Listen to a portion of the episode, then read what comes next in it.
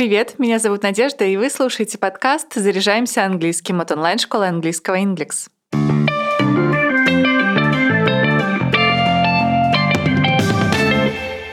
Сегодня говорим об особенностях значений слов, связанных с обучением, образованием и подготовкой к экзаменам.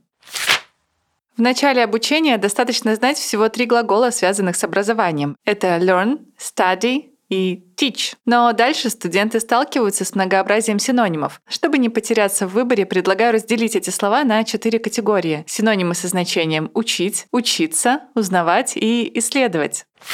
Глагол learn употребляется с практическими навыками. Например, to learn to dance то есть учиться танцевать. To learn to paint — учиться рисовать. Еще мы используем его, когда речь идет о запоминании. Например, to learn new words — учить новые слова. To learn the rules — учить правила. To learn a poem by heart — выучить стихотворение наизусть. It's learning. Глагол study мы используем, когда изучаем какой-то предмет в теории. Например, to study Russian literature – изучать русскую литературу, или to study international relations – изучать международные отношения. Study предполагает не столько запоминание, сколько изучение. Его же используют, когда речь идет о процессе обучения в целом. Например, to study at school или to study at university – учиться в школе или учиться в университете. Gotta study, gotta study.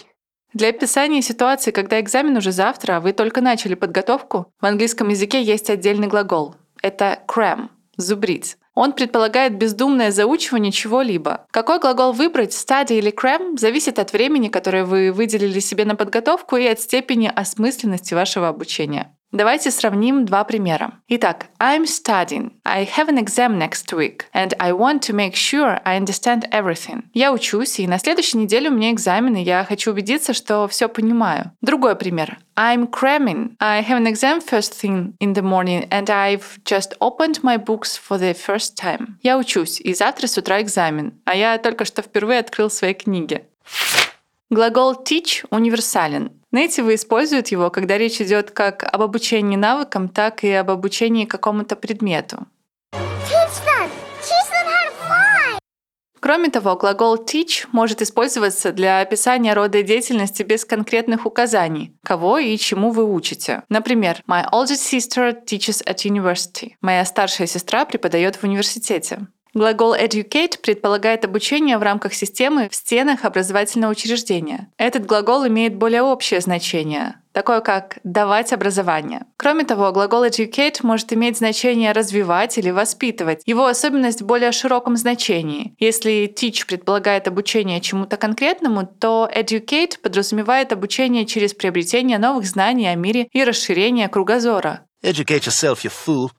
Когда речь идет о воспитании детей и передаче им жизненного опыта, а не об их образовании, мы используем фразовый глагол bring up воспитывать, растить. Так он переводится. Глагол train предполагает практическую и теоретическую подготовку, которая имеет определенную цель. Здесь речь идет не столько о получении новых навыков и знаний, сколько о совершенствовании уже имеющегося багажа. Допустим, she trained hard for her final match, spending all her evenings on the court. Она усердно тренировалась к финальному матчу, проводя все вечера на корте. Глагол drill подразумевает военную подготовку, а также употребляется в ситуации, когда речь идет не просто о тренировке, а о доведении какого-то навыка до автоматизма. Если learn, study и cram описывают процесс изучения, то глагол know указывает на ваши знания или умения. Know переводится как «знать» или «уметь». И здесь уже не важно, речь идет о практике или теории. Сравните несколько примеров. I learn how to swim. Я учусь плавать. I know how to swim. Я умею плавать. I study biology. Я изучаю биологию. Или I know biology. Я знаю биологию. Если вы хотите сказать, что вы что-то узнали, то есть описать процесс получения новой информации, а не результат, используйте глагол learn. Важно, что говоря о человеке, мы не используем глагол learn, а употребляем get to know. And get to know your body. Помимо значения «изучать», глагол study можно перевести как «внимательно рассматривать» или «разглядывать детали». Экзамен подразумевает визуальное или тактильное исследование человека или предмета. Его также употребляют в значении «рассматривать проблему» или «вопрос». К слову, английское «экзамен» имеет и очевидное русскоязычному человеку значение «экзаменовать».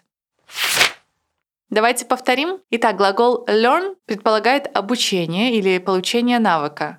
Study — исследование теории. Gram — простая зубрежка. Know переводится как «знать» и «уметь». Get to know — это знакомиться с кем-то. Examine подразумевает осмотр и поиск чего-то конкретного. Такие глаголы, как educate, bring up, teach — train и drill используются для описания процесса обучения. При этом teach имеет самое широкое значение. Educate предполагает получение образования в каком-то учреждении, а bring up — воспитание детей родителями. Train предполагает отработку навыка, а drill — доведение навыка до автоматизма.